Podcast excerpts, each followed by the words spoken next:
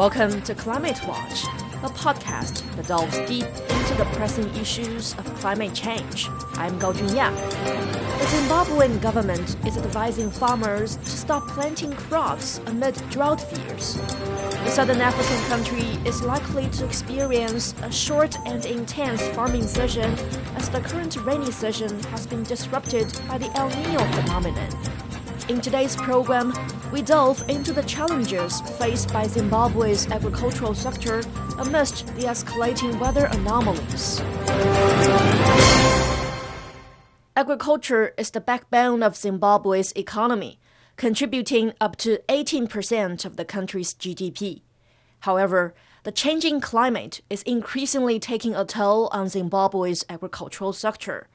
Maize, the country's principal food crop, is expected to be half of normal, reduced to just 1.1 million tons this year due to drought.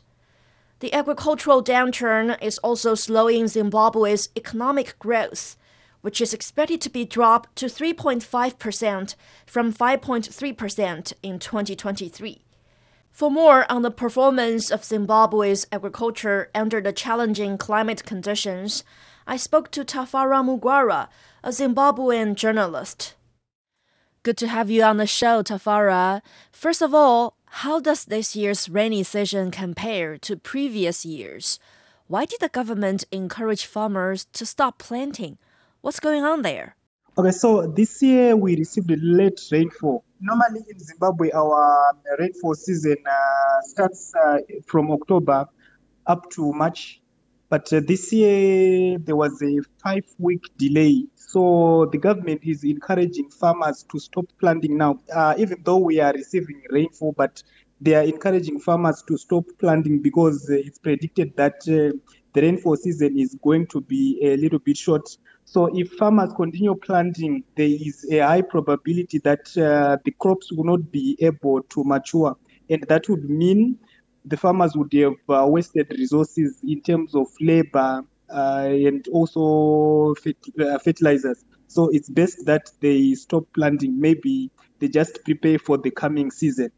Yeah, like you said, this year's rainy season was delayed for five weeks. It's been disrupted. So it's actually not just the rainy season which was abnormal. Let's go back to the last dry season, from April to early October. How did it differ from previous years? Actually, a number of my friends in Zimbabwe were complaining to me about the temperatures, saying they were unusually high.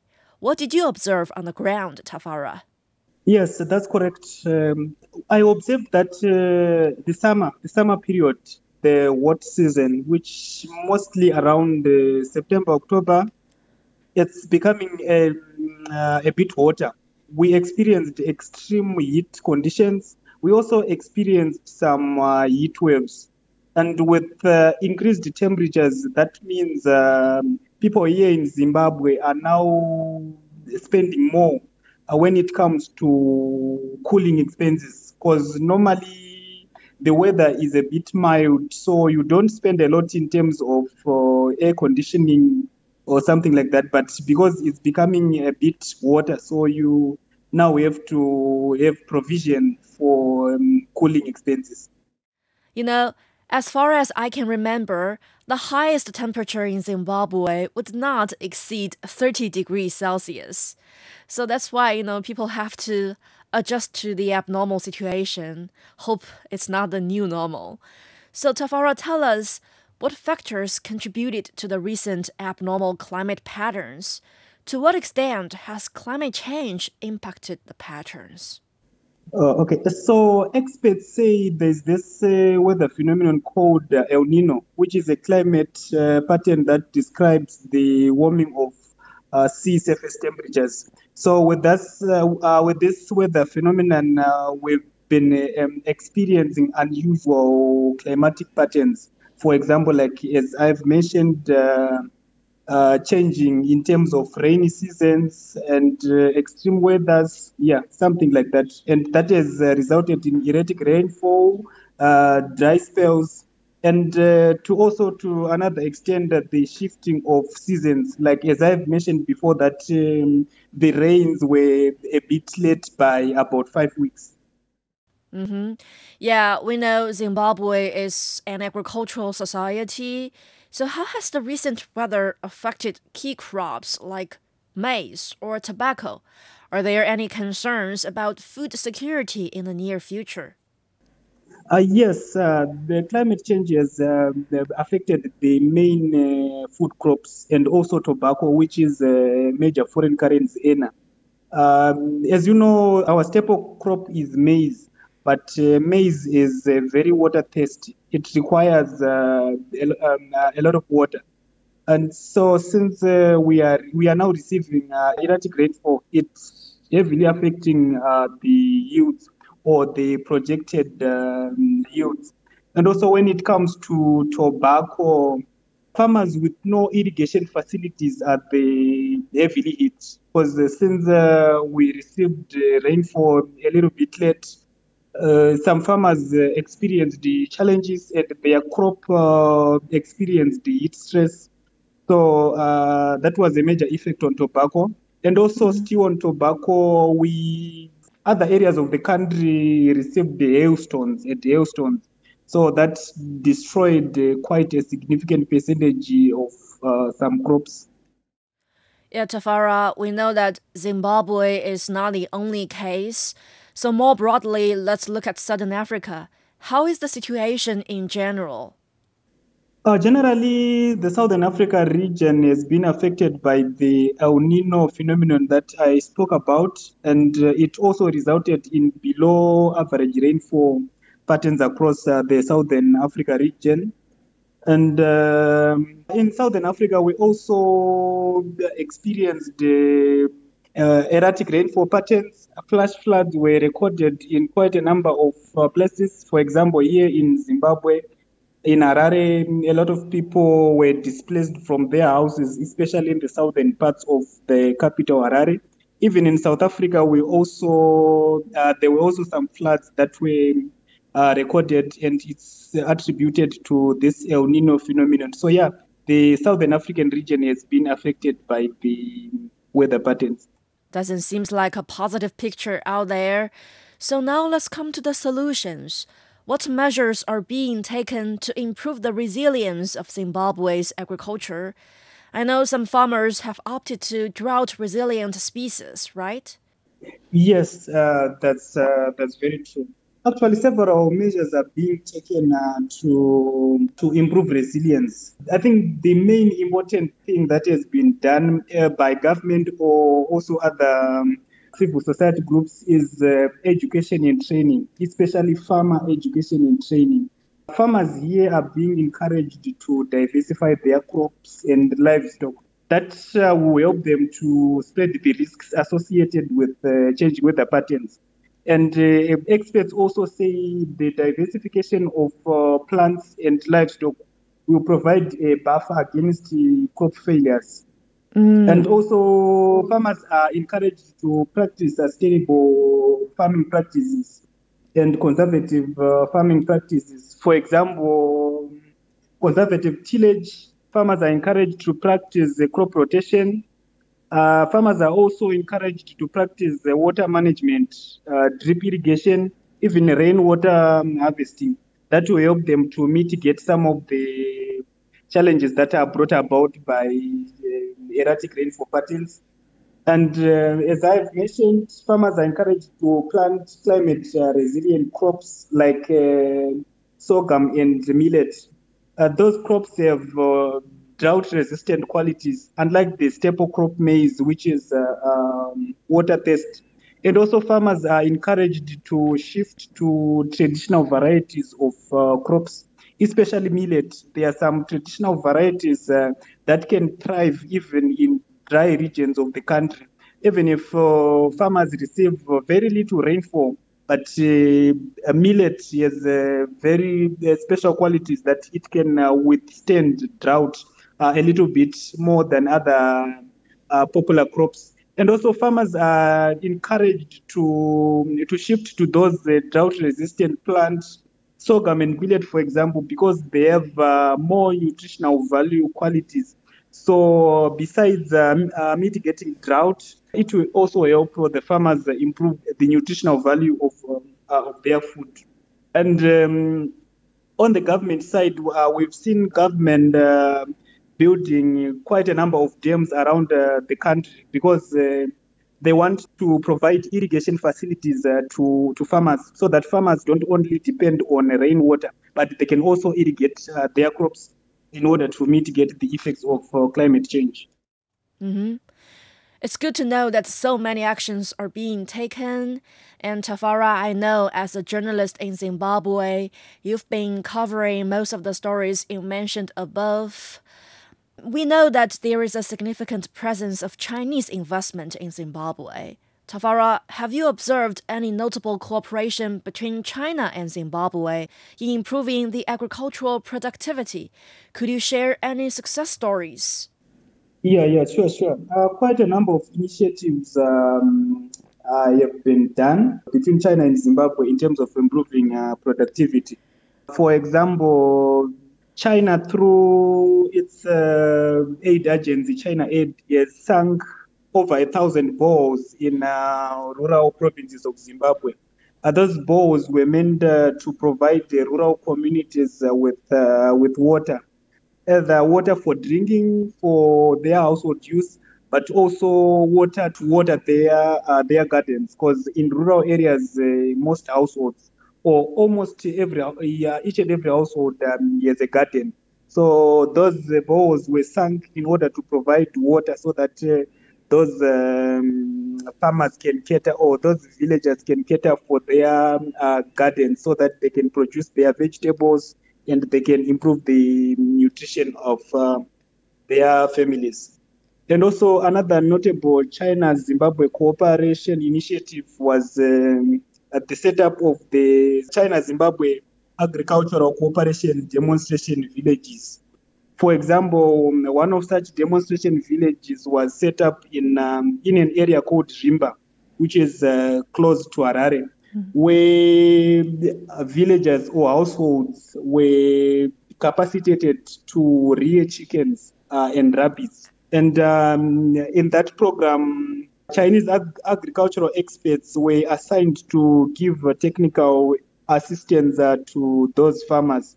And that initiative helped uh, farmers to commercialize their farming because the traditionally those farmers had only practiced subsistence farming, whereby they simply rear chicken or rabbits for their own consumption. But through help from the Chinese experts, they were helped to increase yields, which means they could now commercialize uh, their farming. So they are now sustaining a livelihood uh, from that. Mm-hmm.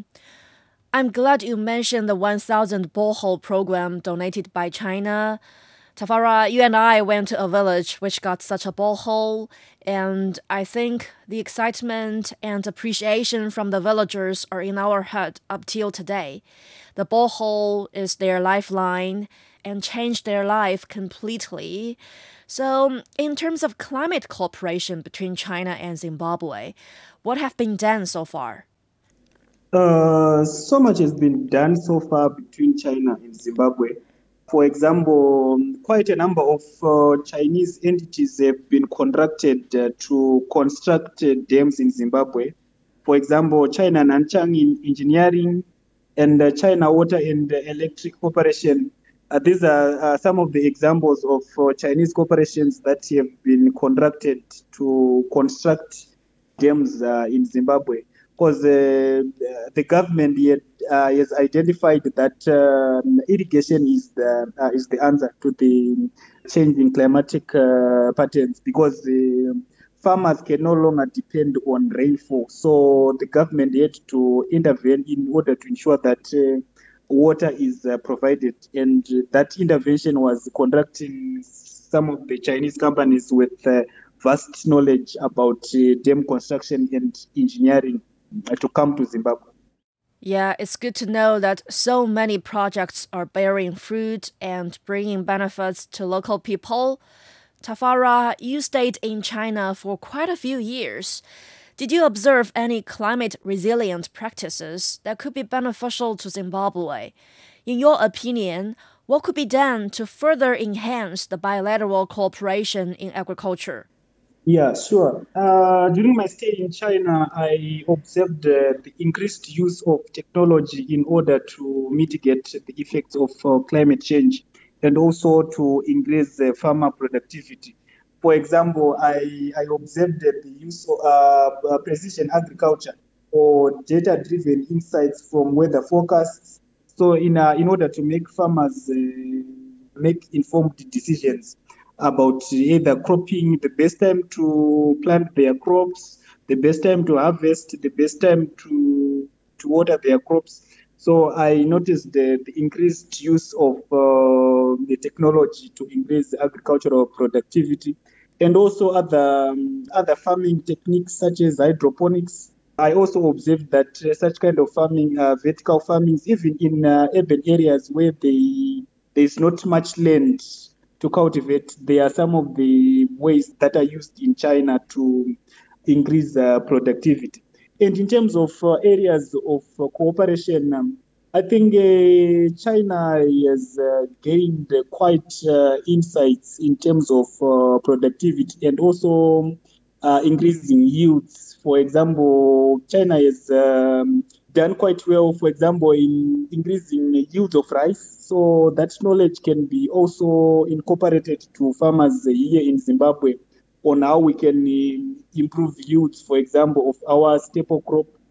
Uh, and also, I think uh, the initiatives where Chinese uh, technical experts come to Zimbabwe to work with uh, farmers, that initiative is very good and it has already provided uh, results for example, in the village that I spoke about uh, in Zimba, where farmers were able, subsistence farmers were able to transform their farming uh, to commercialize their farming. So I think such initiatives uh, should uh, continue, where Zimbabwe Zimbabwean farmers uh, continue to learn from their Chinese counterparts about how China, especially how China has managed to uplift hundreds of millions uh, from uh, from poverty uh, considering that uh, as Zimbabwe we are we are an agricultural society, mm, quite a significant uh, portion of our population uh, depends on on agriculture. So it's very important that uh, farmers are capacitated. That was Tafara Mugwara, a journalist in Zimbabwe. Discover the realities and responses to our changing climate with Climate Watch uncover critical issues such as the Masai Mara's disrupted wildebeest migration and the drop in the Panama Canal's water levels. Delve into solutions for a sustainable future. Tune in to Climate Watch on your favorite podcast platform. Become more eco conscious and take action to protect our planet.